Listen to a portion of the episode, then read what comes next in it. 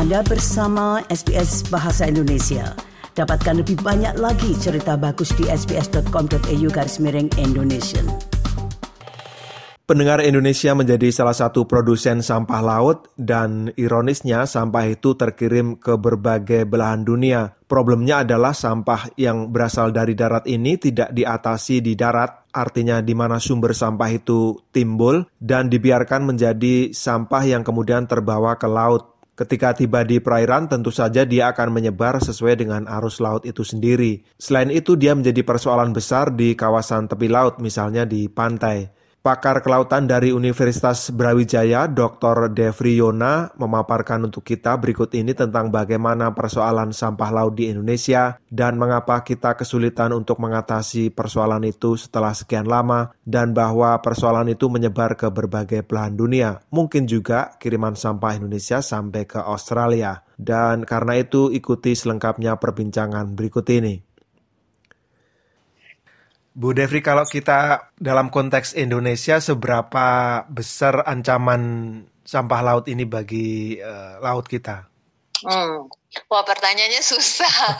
Seberapa besar, besar ancaman? Karena kalau kita ngomongin sampah laut kan sumbernya dari darat kan. Dan sampah yang ada di darat ini aja kita belum bisa atasi. Apalagi yang ke laut. Nah kalau misalnya ke laut ancamannya pasti kita bicaranya ekosistem yang ada di laut pesisir misalnya mangrove, lamun, terumbu karang, termasuk ke laut lepasnya sendiri. Jadi kayaknya ya pasti besar ancamannya itu. Gitu. Apa sebenarnya yang terjadi ke sampah yang dari darat itu ketika dia tiba atau ada di laut?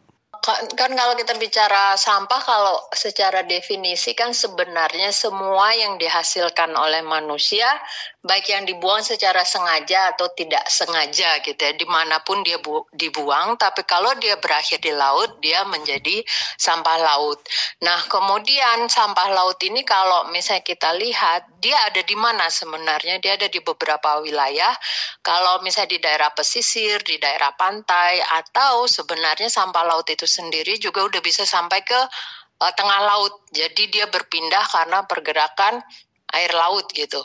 Nah, seberapa tadi apa pertanyaan seberapa besar dia ini? Apa, apa yang terjadi ya? Apa yang terjadi? Jadi kalau misalnya sampah itu sudah masuk ke perairan, dia cenderung akan bisa berpindah karena mengikuti masa air gitu ya. Jadi arus laut itu kan ada arus gitu ya. Jadi arus itu yang membuat air berpindah sehingga sampah itu pun juga berpotensi untuk berpindah. Nah, nanti tergantung jenis sampahnya, apa yang akan terjadi ke sampah itu. Biasanya yang paling banyak sampah itu kan yang saat ini dinyatakan paling besar adalah sampah plastik. Nah, kita tahu sendiri sampah uh, plastik itu adalah material yang sulit untuk terdegradasi. Jadi akhirnya ya dia akan berakhir di laut dalam waktu yang cukup lama atau nanti bisa jadi lama-lama berubah menjadi mikroplastik kayak hmm. gitu. Kalau yang organik kalau organik itu dia namanya organik kan dia pasti akan bisa terdegradasi gitu ya, bisa hancur. Jadi sebenarnya tidak terlalu menjadi masalah atau concern yang organik itu. Yang menjadi concern kan yang organik terutama plastik-plastik itu. Ketika dia ada di lingkungan uh, ikan misalnya, apa dampaknya ke ekosistem laut sampah iya. plastik ini, terutama yang anorganik? Jadi kan kita bisa kalau bicara sampah laut kan kita bisa kategorikan berdasarkan ukuran gitu. Jadi uh, ada pembagian ukuran mulai dari sampah berukuran mega, mega debris atau sampah yang besar itu uh, secara teori ukurannya lebih dari satu meter. Kemudian ada yang makro, kemudian ada meso sampai ke ada yang mikro. Nah, kalau sampah berukuran besar itu biasanya cenderung uh, mempengaruhi organisme itu misalnya terlilit seperti itu. Jadi ada jenis-jenis sampah yang seperti jaring. Jaring itu kan juga sebenarnya termasuk sampah laut. Itu bisa melilit biota. Tapi kalau misalnya yang bisa sampai tertelan itu pun juga tergantung ukurannya uh, bisa masuk ke dalam tubuh biota. Termasuk yang ukuran sangat kecil sekarang itu mikroplastik yang sudah dikatakan ya bisa jadi sudah banyak masuk ke dalam tubuh makhluk laut seperti itu. Nah nanti namanya di laut ada rantai makanan itu akan berpotensi untuk berpindah karena ada proses makan dan dimakan itu. Hmm. Balik lagi kalau kemudian kita makan satwa laut itu ikan, dampaknya ke kita juga ya? Bisa bisa seperti itu. Cuman memang belum ada yang benar-benar meneliti uh, sampai masuk ke dalam rantai makanan misalnya ke manusianya. Tapi yang dikatakan memang sudah masuk gitu sampah laut itu ke dalam tubuh biota. Kalau kita mau adil ini sebenarnya nggak hanya di Indonesia kan problem ini. Artinya sampah darat yang masuk ke laut betul seluruh dunia ini ada masalah pada bagaimana manusia memperlakukan sampahnya di darat itu ya?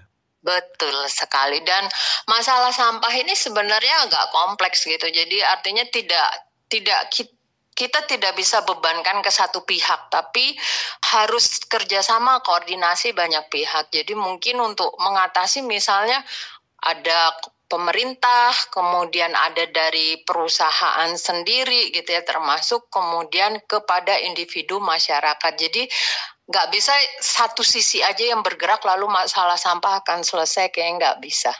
Itu harus diatasi di darat ya, berarti prinsipnya.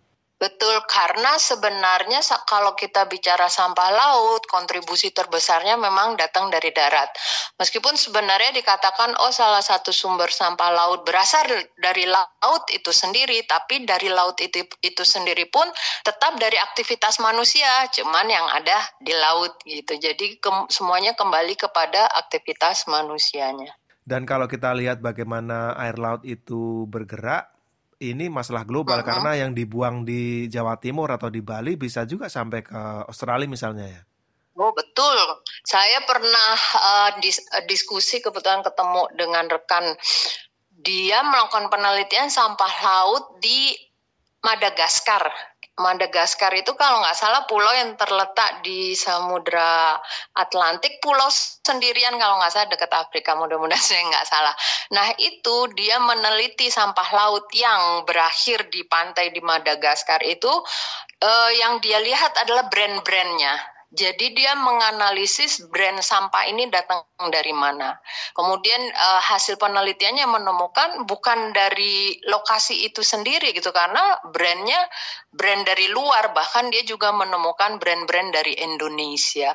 Karena apa? Karena perpindahan sampah itu mengikuti pergerakan air laut. Jadi sangat berpotensi untuk berpindah. Kalau kita balik dalam penelitian Bu Devri Jawa Timur bagian selatan dan mungkin Bali itu apa menemukan fakta yang sebaliknya artinya kita dapat brand-brand dari luar negeri. Nah itu yang saya juga penasaran kan karena kalau mendengar cerita itu wah mungkin rasanya gitu ya kalau sebagai peneliti rasanya asik juga kalau menemukan brand yang di luar dugaan gitu. Tapi ternyata enggak karena dari hasil penelitian yang sudah kami lakukan itu memang sampah kita itu rata-rata sampah lokal gitu. Dan bahkan beberapa itu jadi saat penelitian sampah laut itu kita bisa kategorikan juga semacam sampah fresh gitu. Kalau sampah fresh itu biasanya kita menemukan sampah masih dalam bentuk utuh gitu ya, termasuk pewarnaannya gitu. Jadi dia belum mengalami degradasi, belum ter uh, terlalu terekspos sinar matahari, jadi sampah-sampah baru. Nah, dari hasil penelitian kami, rata-rata kami simpulkan memang sampah ini sumbernya langsung dari aktivitas manusia di sekitar.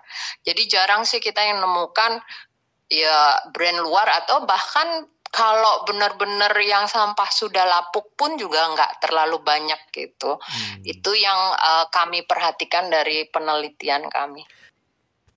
Para pendengar, Dr. Devriona, pakar kelautan dari Universitas Brawijaya Malang, Jawa Timur, yang pernah melakukan penelitian di berbagai titik lokasi di sepanjang pantai selatan Jawa Timur maupun Bali, berbicara tentang sampah laut dan problemnya yang melilit karena Indonesia belum mampu untuk mengatasi ancaman sampah laut ini. Terima kasih, sampai jumpa kembali. Selamat menikmati akhir pekan Anda. Sukai, berbagi, komentar. Ikuti SBS program Bahasa Indonesia di Facebook.